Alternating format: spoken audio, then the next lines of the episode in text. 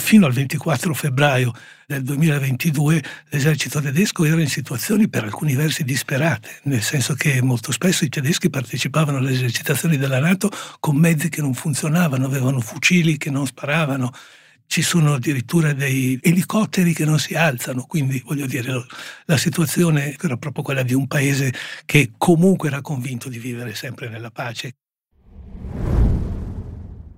Ora dirò una cosa che potrebbe sembrare paradossale, ma provate a seguirmi. L'Europa, e in generale l'Occidente, dovrebbero sperare che la Germania diventi più aggressiva. E voi direte, la Germania? Quella Germania? di tutti i paesi, proprio la Germania dovrebbe diventare più aggressiva? Beh, sì. La Germania è l'unico vero gigante economico che abbiamo in Europa. E badate bene, in Italia spesso non ci facciamo troppo caso, ma la Germania è un vero gigante economico. È la quarta economia del mondo e il suo PIL è più del doppio di quello dell'Italia e quasi un terzo più grande di quello della Francia. La Germania è l'unico paese che in questo momento può creare una vera leadership per l'Europa e l'Europa, schiacciata tra tante grandi potenze, di leader ne avrebbe davvero bisogno. Ma il problema è che quando non si parla di economia, ma si parla di rilevanza internazionale, di politica estera, di diplomazia, di potenza militare, la Germania svanisce nell'irrilevanza e da gigante si trasforma in un nanetto. Negli ultimi decenni, e soprattutto dopo la caduta del muro di Berlino, la Germania ha pensato quasi esclusivamente a fare soldi, a crescere e ad aumentare il benessere della sua popolazione. È anche comprensibile, visti i terribili traumi del Novecento. Ma questa enorme ed eccezionale crescita, questo modello tedesco di sviluppo economico, era basato su presupposti sbagliati. La guerra in Ucraina l'ha dimostrato. La Germania dipendeva dal gas russo e ora la Russia è diventata un paese nemico. La Germania dipendeva dal commercio con la Cina e adesso la Cina è diventata un paese in competizione con l'Occidente e sempre più minaccioso. La Germania aveva basato il suo modello di sviluppo sulla speranza che la pace in Europa non finisse mai e questa speranza Vladimir Putin l'ha distrutta. Insomma, dopo l'invasione russa dell'Ucraina, la Germania si è svegliata da un sogno durato 30 anni. Il mondo è cambiato, la pace in Europa è finita e la Germania si è fatta trovare impreparata. Inizialmente era sembrato che il cancelliere tedesco Olaf Scholz avesse capito che per la Germania fosse il momento di cambiare. Subito dopo l'invasione russa dell'Ucraina, Scholz aveva annunciato un investimento straordinario di 100 miliardi di euro per modernizzare l'esercito tedesco. Aveva annunciato un aumento fortissimo delle spese militari, aveva promesso nuove politiche energetiche e aveva condannato con enorme durezza l'invasione dell'Ucraina. E in quel momento, quando Scholz ha fatto questi annunci, moltissimi analisti, professori ed esperti avevano esclamato, ecco, il gigante tedesco si è risvegliato. Dopo aver trascorso gli ultimi decenni concentrata esclusivamente sulla sua crescita economica, a volte perfino a scapito degli altri paesi europei, la Germania è pronta ad assumere il ruolo di leadership che le spetta nel continente. Ma davvero è così? Davvero la Germania si è risvegliata? Danilo Taino è un giornalista del Corriere della Sera, che è stato per tanti anni corrispondente da Berlino e ha visto la politica tedesca da vicino. Sa come funziona il modello tedesco, ne conosce le debolezze e i punti di forza. Con lui parleremo del risveglio della Germania e vi avverto subito che Danilo Taino ha anche un giudizio molto interessante sull'ex cancelliera Angela Merkel. Perché se la Germania era un gigante addormentato che si è fatto cogliere impreparato dalla guerra in Ucraina, è soprattutto Merkel che bisogna guardare. Questo è Globo, è un podcast del Post con un'intervista a settimana sulle cose del mondo e io sono Eugenio Cau.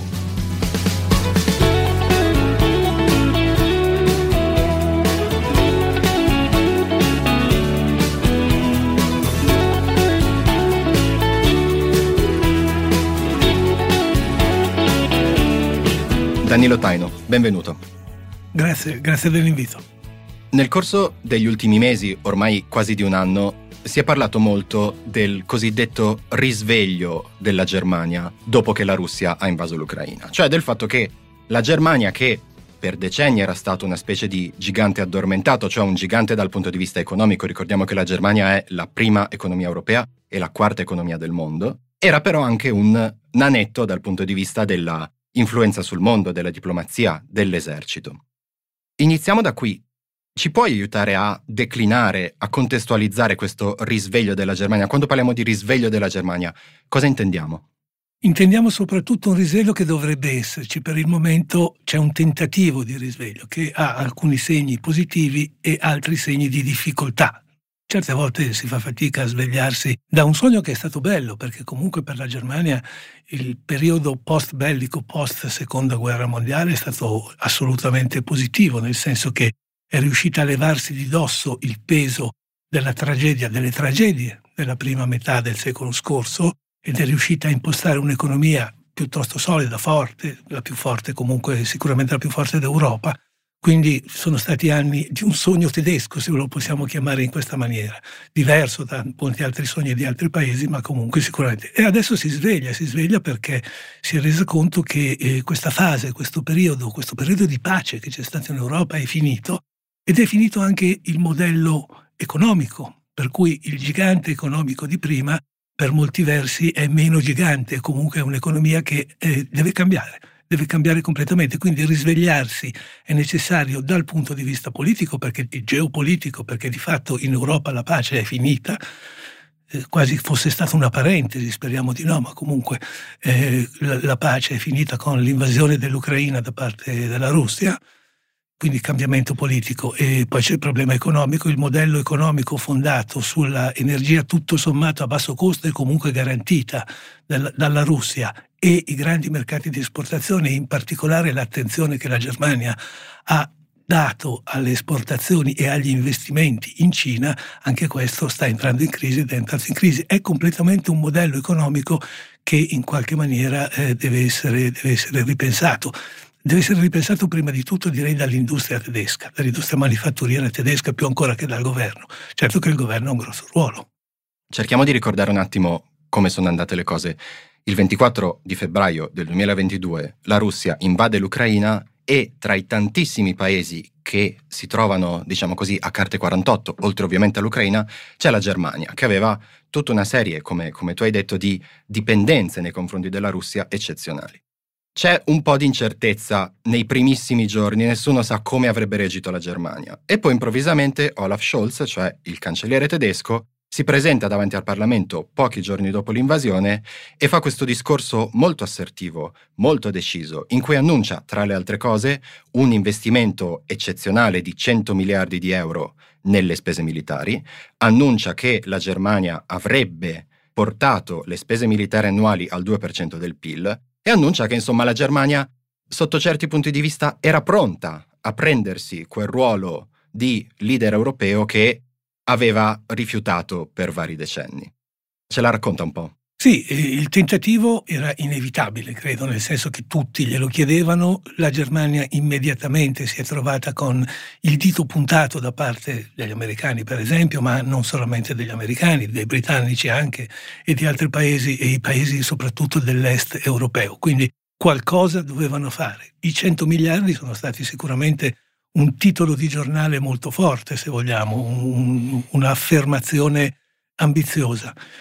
Per adesso la realtà non ha perfettamente seguito questa cosa, nel senso che i 100 miliardi saranno sicuramente utilizzati nel tempo, per adesso eh, l'esercito tedesco è ancora un esercito molto debole. Teniamo conto di questa cosa che fino all'anno scorso, fino al 24 febbraio del 2022, l'esercito tedesco era in situazioni per alcuni versi disperate, nel senso che molto spesso i tedeschi partecipavano alle esercitazioni della Nato con mezzi che non funzionavano, avevano fucili che non sparavano, ci sono addirittura dei elicotteri che non si alzano, quindi voglio dire la situazione era proprio quella di un paese che comunque era convinto di vivere sempre nella pace che sarebbe vissuto nella pace, quindi non ha mai dato particolare attenzione all'aspetto militare. Quindi i 100 miliardi sono più che dovuti, il 2% è più che dovuto anche perché era un impegno che la Germania si era presa, come tutti gli altri paesi della Nato, di arrivare al 2% del PIL come investimento eh, nella difesa. Quindi,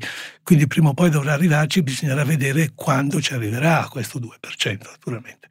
Per adesso direi che non è stato fatto moltissimo. Teniamo conto che c'è anche una ministra della difesa che, sta, che è molto criticata ed è sotto accusa, questa ministra Lambrecht, e Alcuni ne chiedono addirittura le dimissioni perché ha fatto alcune gaffe, in particolare la gaffe più famosa è quella dei 5.000 elmetti mandati o promessi agli ucraini quando gli ucraini credevano armi, armi, armi all'inizio, all'inizio dell'invasione russa. Quindi insomma ci sono problemi. I ministri della difesa non sono mai stati particolarmente fortunati in Germania negli ultimi anni. Anche la signora von der Leyen, che è l'attuale presidente della Commissione europea, è stata ministro della difesa in Germania e anche lei è stata altamente criticata. È, è, un, punto, è un, punto, delicato quello, quello della difesa per i tedeschi. Interrompiamoci un attimo per una piccola aggiunta registrata dopo l'intervista.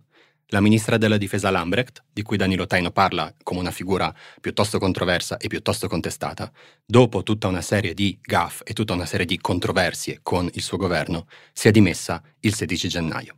E ora possiamo continuare con l'intervista.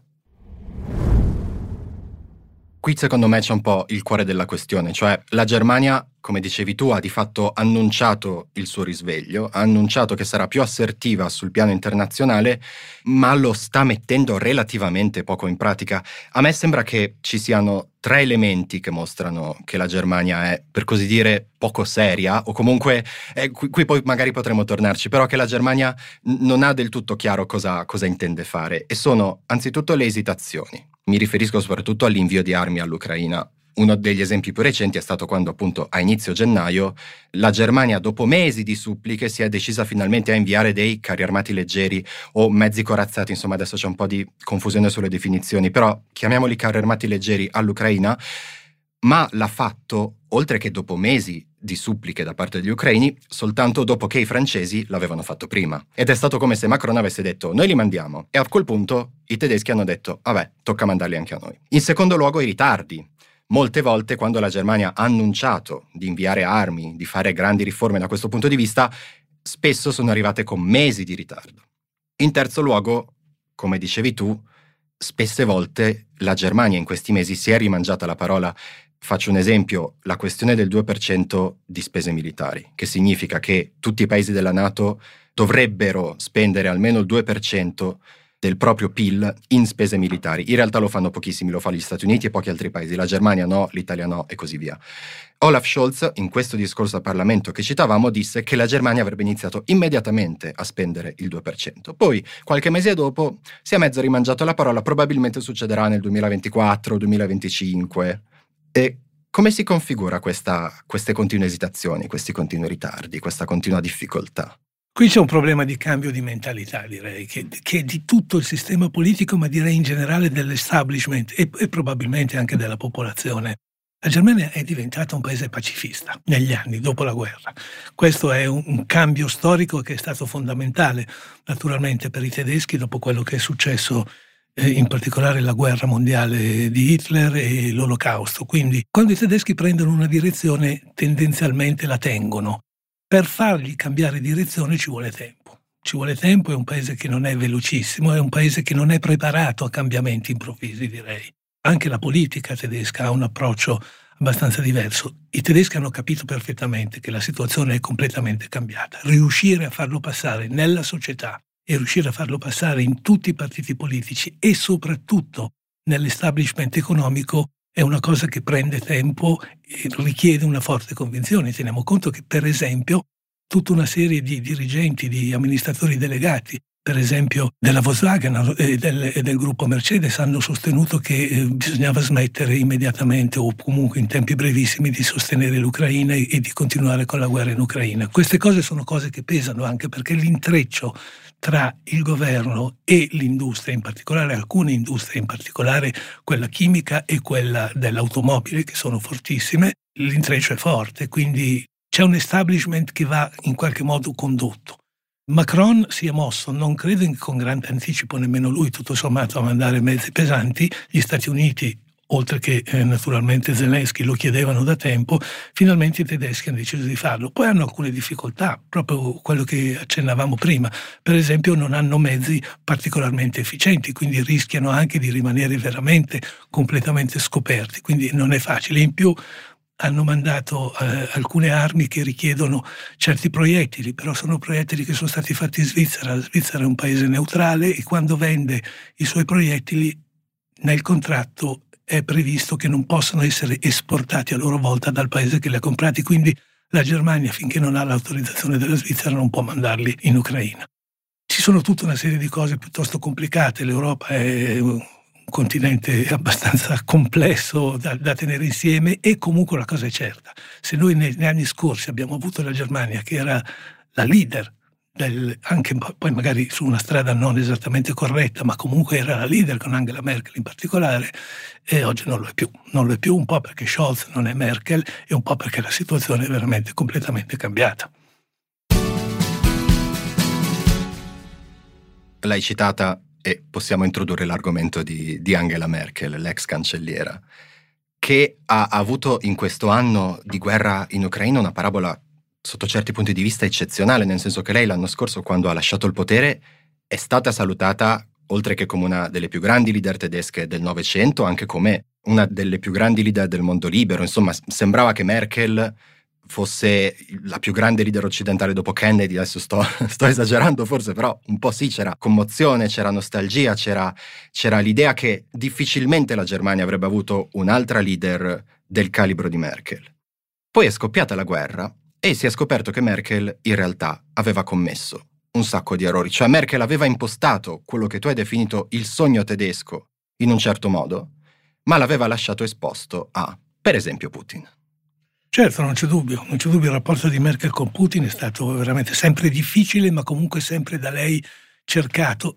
Non ha mai riconosciuto, credo, la pericolosità di Putin per molti versi è comprensibile, nel senso che è comprensibile o comunque spiegabile, aveva dietro tutta l'industria tedesca che voleva tenere dei buoni rapporti con la Russia. Sì, complessivamente Merkel ha fatto degli errori, sicuramente ha fatto delle cose molto importanti, soprattutto in anni difficili di crisi e di crisi frequenti in Europa, è riuscita a tenere insieme i paesi europei. E qui ha, avuto, ha giocato un ruolo di leadership che secondo me è importante quando credo la storia valuterà il suo cancellierato, credo che comunque questa parte sia sicuramente uno degli elementi positivi.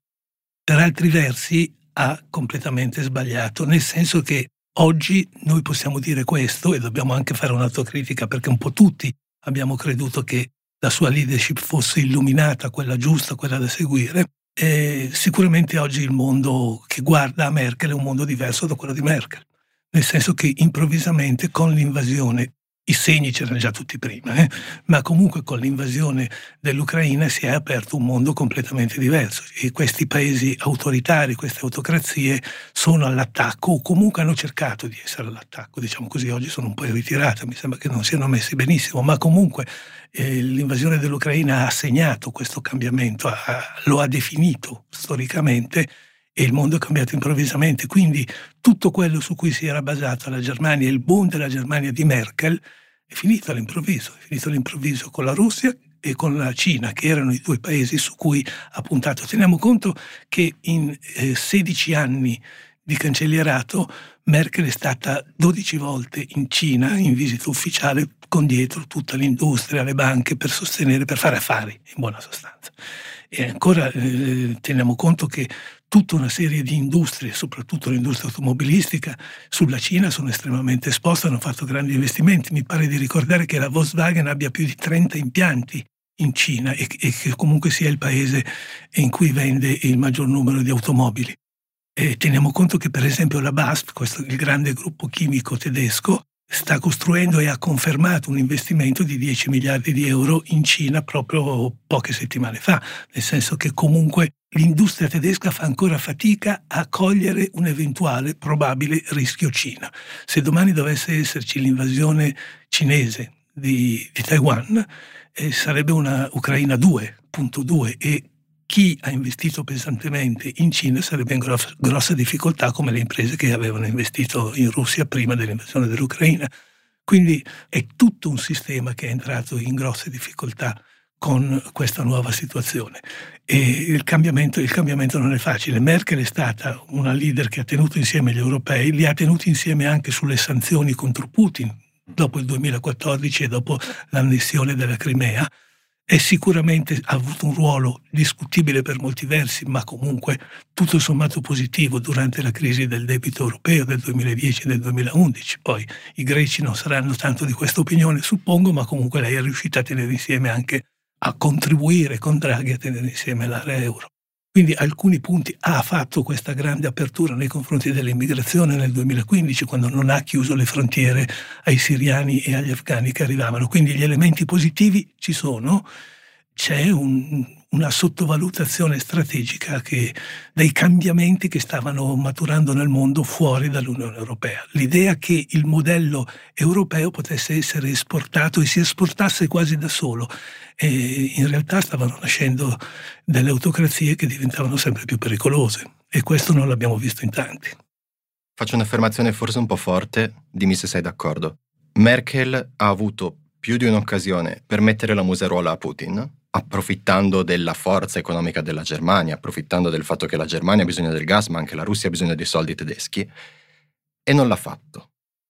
Difficile dire, dire di sì a questa, a questa, affermazione, nel senso che innanzitutto lei non ha mai voluto, credo, mm. mettere la museruola a Putin, nel senso che Putin e complessivamente la Russia eh, le serviva le serviva nel senso che, come abbiamo detto prima, avere una disponibilità abbondante di energia, tutto sommato a un prezzo accettabile, era qualcosa che l'industria tedesca e anche i sindacati tedeschi chiedevano.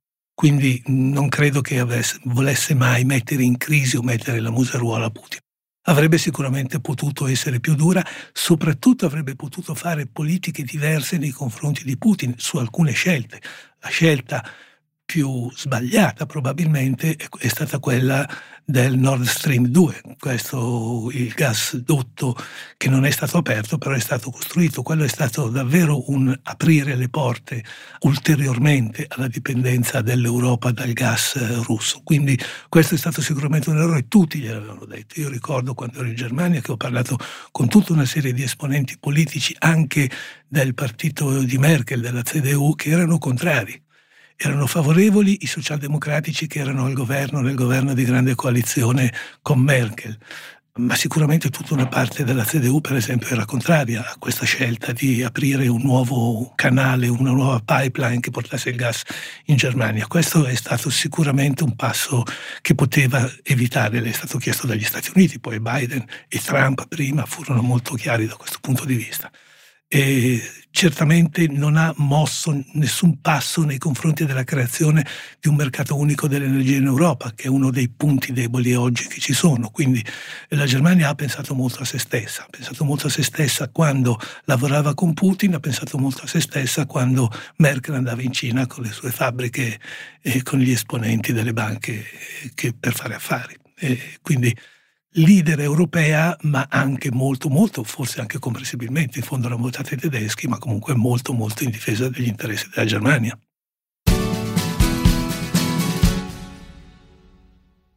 C'è una vecchissima copertina dell'Economist, la, la, rivista britannica, se non ricordo male risale al 2013, non vorrei sbagliare, che definiva la Germania come un egemone esitante. Per cui appunto lì il tema era soprattutto economico perché ovviamente nel 2013 ancora nessuno pensava che sarebbe successo quello che è successo, però l'Economist sosteneva che la Germania avesse tutte le carte regola per diventare leader dell'Europa ma non volesse. Un'altra interpretazione di questa non volontà della Germania di diventare leader europeo potrebbe essere l'egoismo, come dicevi tu, cioè la Germania pensa molto a se stessa. La Germania è un egemone esitante o un egemone egoista? Direi che è tutte e due le cose, nel senso che se uno sta a Bruxelles, per esempio, vede che i rappresentanti, i funzionari tedeschi, che sono molti a Bruxelles nella Commissione, sono assolutamente tutti i giorni, tutte le ore in difesa stretta degli interessi della Germania. Quindi c'è un elemento di egoismo, ma non possiamo dire che non ci sia un egoismo italiano. Loro sono più organizzati, per esempio, quando stanno in Europa di quanto non lo siamo noi e quindi diventano più forti e più influenti, ma comunque c'è questo aspetto. Ma l'aspetto principale è quello che dicevi tu prima, l'aspetto principale è questa esitazione nel volere prendere, nel volere avere un ruolo, un ruolo di leadership. Eh, questo è il portato storico.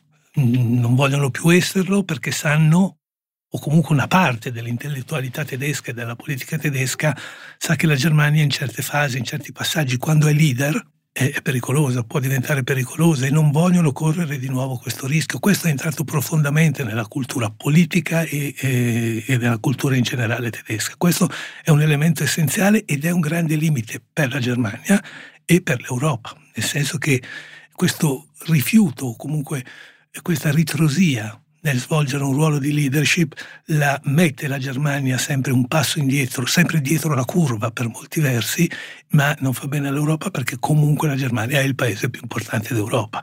È il paese che è al centro dell'Europa, l'economia maggiore dell'Europa, è il paese che ha probabilmente la cultura più profonda in Europa, è il paese più colto anche in Europa, quindi è il paese che ha il sistema politico più solido anche in Europa, o comunque più interessante. Quindi eh, la Germania deve o dovrebbe essere il leader europeo e la storia le dice che non riesce a farlo. Cerchiamo di mettere delle, delle facce a tutti questi ragionamenti che abbiamo fatto finora. Ci racconti un attimo come funziona in questo momento il panorama politico tedesco e come si sta svolgendo il dibattito, nel senso che noi dall'Italia vediamo quasi esclusivamente Olaf Scholz, il cancelliere, che è questa figura ambigua perché passa da da momenti di forte idealismo a momenti di quasi cinismo eh, realista. Chi c'è dietro Scholz? Come si sta svolgendo il dibattito politico in Germania? Ma eh, in Germania il governo è una coalizione, per la prima volta una coalizione di tre partiti, quindi ci sono i socialdemocratici che, hanno, che esprimono il cancelliere Scholz, ci sono i Verdi che hanno avuto un grosso successo alle elezioni del 2021 e poi ci sono, ci sono i liberali, i liberali di Lindner. È una coalizione abbastanza eterogenea con punti di vista diversi Probabilmente i due partiti più vicini sono i Verdi e i Liberali, paradossalmente, però il, cancelliere è un, è un, socialdemocratico, quindi questo crea sicuramente alcune divergenze che in Germania poi, una volta che c'è una coalizione, vengono appianati. Teniamo conto che prima di fare un governo di coalizione ci sono settimane e settimane e settimane di discussioni su un programma che è un programma molto dettagliato, probabilmente, anzi sicuramente centinaia di pagine in cui si dicono le cose che nei, negli anni successivi verranno, verranno portate avanti dal governo. La numero uno, diciamo così, che è anche ministro degli esteri del governo, che è Annalena Baerbock, è una verde molto liberale, è la punta di diamante, diciamo, del governo tedesco sulla questione dell'Ucraina, quella che più di altri vuole aiutare l'Ucraina. Questo è sicuramente vero. Quindi i Verdi da questo punto di vista stanno spingendo più di quanto non stiano spingendo i socialdemocratici. Teniamo conto che i socialdemocratici hanno storicamente un legame con la Russia molto forte, a iniziare dal, dalla Ostpolitik. La Ostpolitik fu lanciata da Willy Brandt negli anni 60, fu un, un'apertura dell'Occidente verso l'Unione Sovietica a quei tempi. E Willy Brandt era un socialdemocratico, era un leader socialdemocratico e fu cancelliere e questo è rimasto comunque un po' nel DNA parecchio, anche nel DNA dell'SPD, della socialdemocrazia tedesca. Quindi eh, ci sono tutta una serie di forze, sia di attualità, per esempio i Verdi, sia di, del passato, nel senso questo passato della socialdemocrazia, che pesano su come si muove, si muove in questo momento il governo tedesco. Poi c'è l'opposizione la guerra in Ucraina e le scelte che sono state fatte in parte hanno un po' rafforzato soprattutto nei Länder dell'Est eh, la AfD, l'Alternative für Deutschland, che è il partito di estrema destra, un po' rafforzato senza comunque fare un, un, vero e proprio boom. Dall'altra parte però invece ha rafforzato parecchio il partito che era di Merkel, che è la CDU, che oggi è guidata da questo Merz, che è molto aggressivo e molto è molto bravo a fare politica sostanzialmente, poi è anche un personaggio molto discusso e molto discutibile probabilmente, però comunque sicuramente i cristiano-democratici, cioè la CDU, hanno guadagnato nei sondaggi perché comunque il governo di coalizione il governo semaforo, come viene chiamato, nel senso con i rossi che sono i socialdemocratici, i verdi che sono verde e i gialli che sono i liberali, è piuttosto contraddittorio, mentre invece i cristiano-democratici vorrebbero, essere, vorrebbero fare scelte diverse sia sul piano sociale che sul piano della, della collocazione internazionale, anche dimenticando che questa collocazione internazionale così com'è e questa situazione così difficile in gran parte è stata creata da governi loro, insomma, governi guidati da Merkel. Quindi mi pare che la situazione attuale sia un po' questa, di un governo che va avanti e probabilmente andrà avanti fino alla fine, farà tutti i suoi quattro anni di governo, perché di solito in Germania succede così. È difficile che ci siano delle crisi di governo anche per il sistema istituzionale che le rende molto difficili e però mh, c'è questa difficoltà. Siamo di fronte a una grande svolta, lo sanno benissimo tutti e tutti sono d'accordo nel dire che è una svolta, la svolta dovrà essere sull'energia, la svolta dovrà essere sulla collocazione internazionale e sulla svolta dovrà essere anche dal punto di vista sociale, perché tutto sommato l'est della Germania ha recuperato parecchio, ma non fino in fondo, ha recuperato rispetto dai tempi della, della caduta del muro di Berlino e, e della unificazione tedesca, nel senso che ha migliorato le condizioni di vita, ha migliorato la crescita economica, è diminuita la disoccupazione, però ci sono ancora differenze e sono anche differenze di carattere ideologico e di tipo politico. Per esempio a est c'è molto meno sostegno al dare armi all'Ucraina durante questa guerra. Quindi insomma ci sono delle differenze che vanno affrontate. Teniamo conto che poi succedono anche delle cose strane in Germania. L'anno scorso c'è stato questo tentativo di golpe da parte di uno stranissimo gruppo di nostalgici eh, che però comunque hanno preoccupato, hanno preoccupato i servizi segreti, hanno, hanno, preoccupato la politica. C'è il problema sempre dell'immigrazione che è forte. Durante le feste di Capodanno, durante i fuochi d'artificio di Capodanno, ci sono stati degli stranissimi assalti in alcuni quartieri di, di Berlino, per esempio assalti ai servizi, ai servizi di sostegno, ai servizi di aiuto, ai pompieri per esempio. Ci sono stati almeno 15 assalti ai pompieri la notte di Capodanno, anche alle forze di polizia. Insomma, succedono anche delle cose strane. Cioè, è una società estremamente interessante, estremamente, estremamente aperta, però ha i suoi problemi, insomma, e quindi credo che il governo abbia di fronte tutta questa, questa cosa, dall'energia a come collocarsi a livello internazionale fino ai problemi interni. Parliamo della grande svolta che tu hai citato che la Germania deve fare dopo l'invasione russa dell'Ucraina. Diciamo che quello che tu hai definito il sogno tedesco, il modello tedesco, si basava su tre pilastri. Adesso poi mi dirai tu se sei d'accordo. La protezione militare degli Stati Uniti, l'acquisto di energia a basso costo da parte della Russia e la vendita di beni alla Cina. Più o meno le esportazioni verso la Cina. Più o meno i tre pilastri sono questi. Stati Uniti, Russia e Cina. Dopo l'invasione dell'Ucraina, gli Stati Uniti ci sono ancora, anche qui bisogna vedere chissà chi arriverà dopo Biden e chissà cosa succederà. Però per ora gli Stati Uniti ci sono ancora, con la Russia ovviamente, almeno per ora non si può più avere rapporti, e anche con la Cina, come già dicevi, le cose stanno cambiando molto perché fidarsi di un governo che è alleato della Russia e che ha posizioni sempre più autocratiche e sempre più assertive all'estero sta diventando sempre più complicato. Anzitutto ti chiedo, quanto è sincera questa svolta? Cioè, una delle grandi ambiguità che abbiamo visto in questi mesi da parte della Germania e che tu anche hai citato è che tante volte sembra che la Germania non veda l'ora di tornare allo status quo. Senza dubbio. Sembra che non vedano l'ora che questa accidente di guerra finisca e che si possa tornare a comprare il gas russo e si possa tornare a vendere automobili ai cinesi e, e si possa tornare a quella cosa che, insomma, sotto certi punti di vista, se fossi un tedesco, perché no? Nel senso che la, la Germania ha, ha conosciuto un periodo di eccezionale floridità sotto questo sistema. C'è questa nostalgia, c'è questa volontà di tornare allo status quo? C'è senza dubbio, senza dubbio è diffusa. Il problema è che non tornerà questa situazione, su questo non penso che nessuno abbia dei dubbi e probabilmente nemmeno i partiti maggiori tedeschi condividono questa illusione.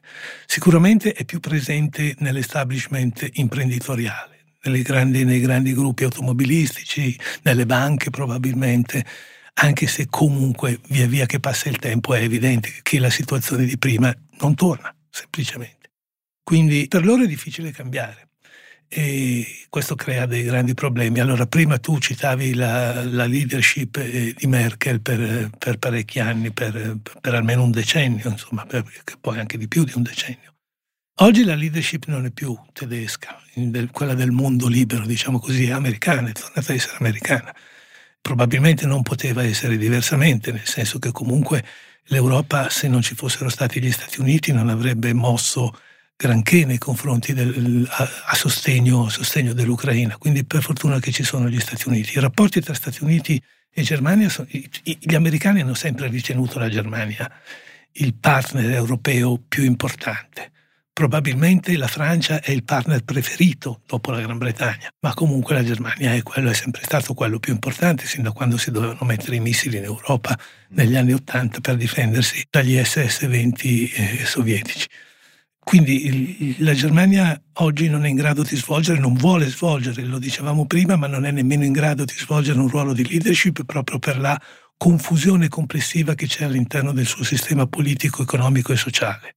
La Francia non può svolgere il ruolo, prendere il posto della Germania di leadership per il semplice motivo che eh, Macron è divisivo.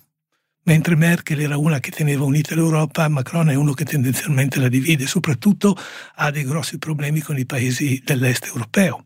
Il problema è che i paesi dell'est europeo non solo sono i più esposti naturalmente ai pericoli russi, sono anche quelli che avevano ragione quando dicevano che Putin era pericoloso mentre Roma, Parigi, Berlino avevano torto. Quindi c'è un cambiamento in Europa e sarà inevitabilmente un cambiamento di leadership. Io personalmente penso che in questo momento la garanzia americana sia ancora l'elemento più importante che sta sopra, che è un cappello che sta sopra l'Unione Europea, per fortuna, perché diversamente credo che l'Europa avrebbe delle grosse difficoltà, avrebbe avuto e avrebbe delle grosse difficoltà ad affrontare l'aggressione di Putin, che non è solo un'aggressione all'Ucraina è un qualcosa che interessa tutto il continente europeo. Se tu dovessi fare una scommessa, come vedresti la Germania e di riflesso l'Europa? Perché ricordiamoci che qui stiamo parlando della Germania in quanto paese più importante certo. economicamente e politicamente dell'Europa. Come vedresti la Germania e di riflesso l'Europa fra dieci anni? Come un paese che ha perso la sua occasione o come un paese che è riuscito a riscattarsi? Io credo che fra dieci anni il mondo, mm, poi è molto difficile fare previsioni proprio perché stiamo parlando del futuro, quindi direi che è difficilissimo. Io credo che comunque il mondo stia andando, un po' tutti gli analisti dicono che il mondo sta andando verso un equilibrio molto meno unipolare, molto meno di pax americana che domina il mondo. Andremo verso un sistema multipolare in cui ci saranno dei centri di potere e la sfida dell'Europa è essere uno di questi centri di potere vorrà essere un centro di potere stretto agli americani e bisognerà vedere se questi centri di potere poi saranno in conflitto tra di loro. Quindi una sfera americana e una sfera eh, filocinese, diciamo così. Sicuramente dal punto di vista tecnologico, dal punto di vista commerciale, dal punto di vista scientifico, dal punto di vista anche culturale, è in corso questo famoso decoupling, questo, eh, questo disaccoppiamento tra eh, le economie che gravitano attorno agli Stati Uniti e all'Europa e le economie che gravitano intorno alla Cina. Quindi bisognerà vedere in questo quadro di multipolarità, dove ci sono anche tutta un'altra serie di paesi che stanno emergendo, bisogna vedere se l'Europa riesce a trovare una sua forza, una sua collocazione significativa. Bisogna vedere come. E sicuramente la Germania è il paese che dovrebbe avere il ruolo per poterlo fare. Senza la Germania non si riesce a farlo. Sicuramente la Francia può essere molto importante dal punto di vista politico, dal punto di vista anche militare. Teniamo conto che è l'unico paese dell'Unione Europea ad avere l'arma nucleare e ad avere un seggio permanente nel Consiglio di sicurezza delle Nazioni Unite. Però eh, è la Germania il paese che deve essere trascinante, come ci siamo detti fino a questo momento. Io credo che a un certo punto i tedeschi ritorneranno a pensare in modo un po' meno chiuso su se stesso, un po' meno guardandosi eh, la punta delle scarpe. Credo che prima o poi un po' lo faranno. Non credo che la Germania prenderà un ruolo di fortissima leadership dal punto di vista politico. Questo è un grande problema, credo, per l'Europa, perché farà, farà fatica a trovare una sua collocazione in questa ridefinizione dell'ordine globale. Adesso nel mondo c'è un disordine straordinario. Chi può ricostruire un nuovo ordine è difficile da dire. Sicuramente gli Stati Uniti avranno un grande ruolo, Sicuramente un grande ruolo lo avrà la Cina, sperando che i due non entrino in conflitto diretto e quindi qui c'è il problema dello stretto di Taiwan che sarà estremamente importante, ma anche su queste cose l'Europa ha pochissimo da dire, nel senso che non riesce ad avere questo, questa portata a, a livello globale. Può essere un fortissimo, dal punto di vista politico, protagonista regionale, può essere un fortissimo protagonista economico globale, eh, però dovrà trovare una sua posizione nel mondo. E questo è veramente difficile perché comunque gli errori che sono stati fatti negli anni passati, anche a causa di Merkel, ma non che gli altri fossero molto meglio, intendo dire, anzi, gli, gli errori che sono stati fatti negli ultimi anni hanno sicuramente fatto vacillare molte certezze e comunque la collocazione internazionale dell'Europa oggi è assolutamente non chiara. È chiara l'alleanza con gli Stati Uniti, ma anche questa alleanza con gli Stati Uniti è spesso criticata, è vista molto favorevolmente in Francia, in Germania e anche in Italia per alcuni versi meno favorevolmente. Quindi la situazione direi che è complicata. Come vedo, come vedo la Germania e l'Europa fra dieci anni, io li vedo ancora in grosse difficoltà comunque, un po' meglio forse di oggi, ma comunque ancora in grosse difficoltà. E forse la prova più grande del, del disordine mondiale in cui siamo è che tutta Europa sta tifando perché la Germania si riarmi e diventi un po' più cattiva sulla scena internazionale, no?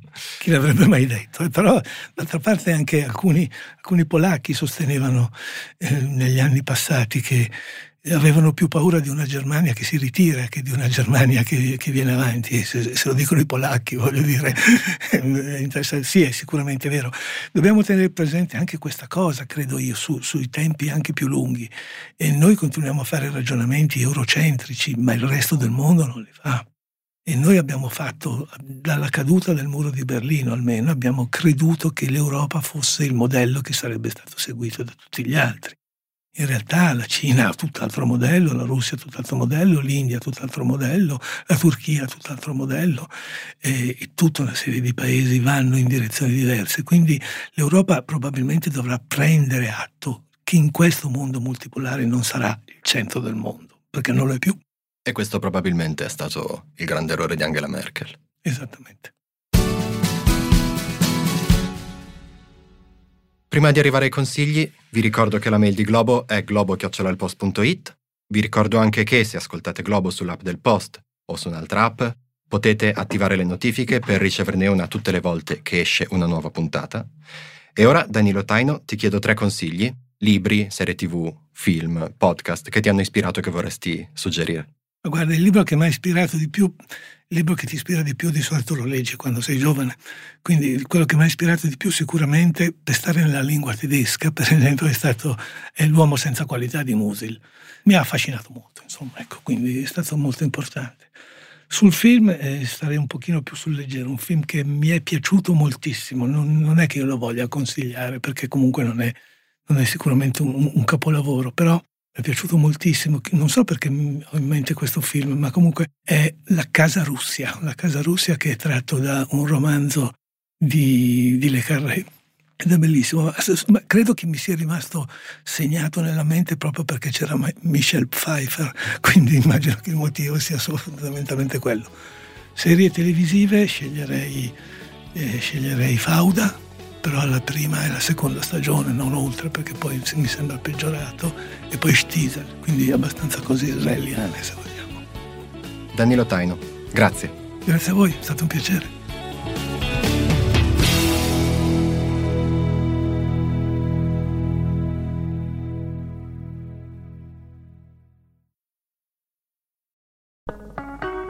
Morning, cioè il podcast che faccio ogni mattina per il post, si potrà ascoltare gratis senza abbonamento dal 10 al 19 maggio. Partiamo dall'inizio. Sono Francesco Costa, sono il vice direttore del post. Ogni mattina da ormai tre anni mi sveglio presto per leggere tutti i giornali e poi raccontarli dentro Morning e non solo. Insieme alle notizie, alle cose più importanti, alle cose da sapere, cerco di raccontarvi da giornalista anche un po' di dietro le quinte dentro Morning, dei giornali, dei meccanismi che fanno l'informazione. Morning è un podcast normalmente rivolto alle persone abbonate al post, ma appunto, siccome compie tre anni, per ascoltarlo dal 10 al 19 maggio basterà semplicemente scaricare l'app del post, che è gratis, registrarsi con un account gratuito anche quello e ascoltare Morning, Morning Weekend, anche l'archivio. Se volete, se siete curiosi, è una buona occasione per provare. Prometto che ascoltando Morning non vi mancheranno poi per tutta la giornata gli argomenti di discussione, prometto anche che non parlo sempre così veloce. A presto!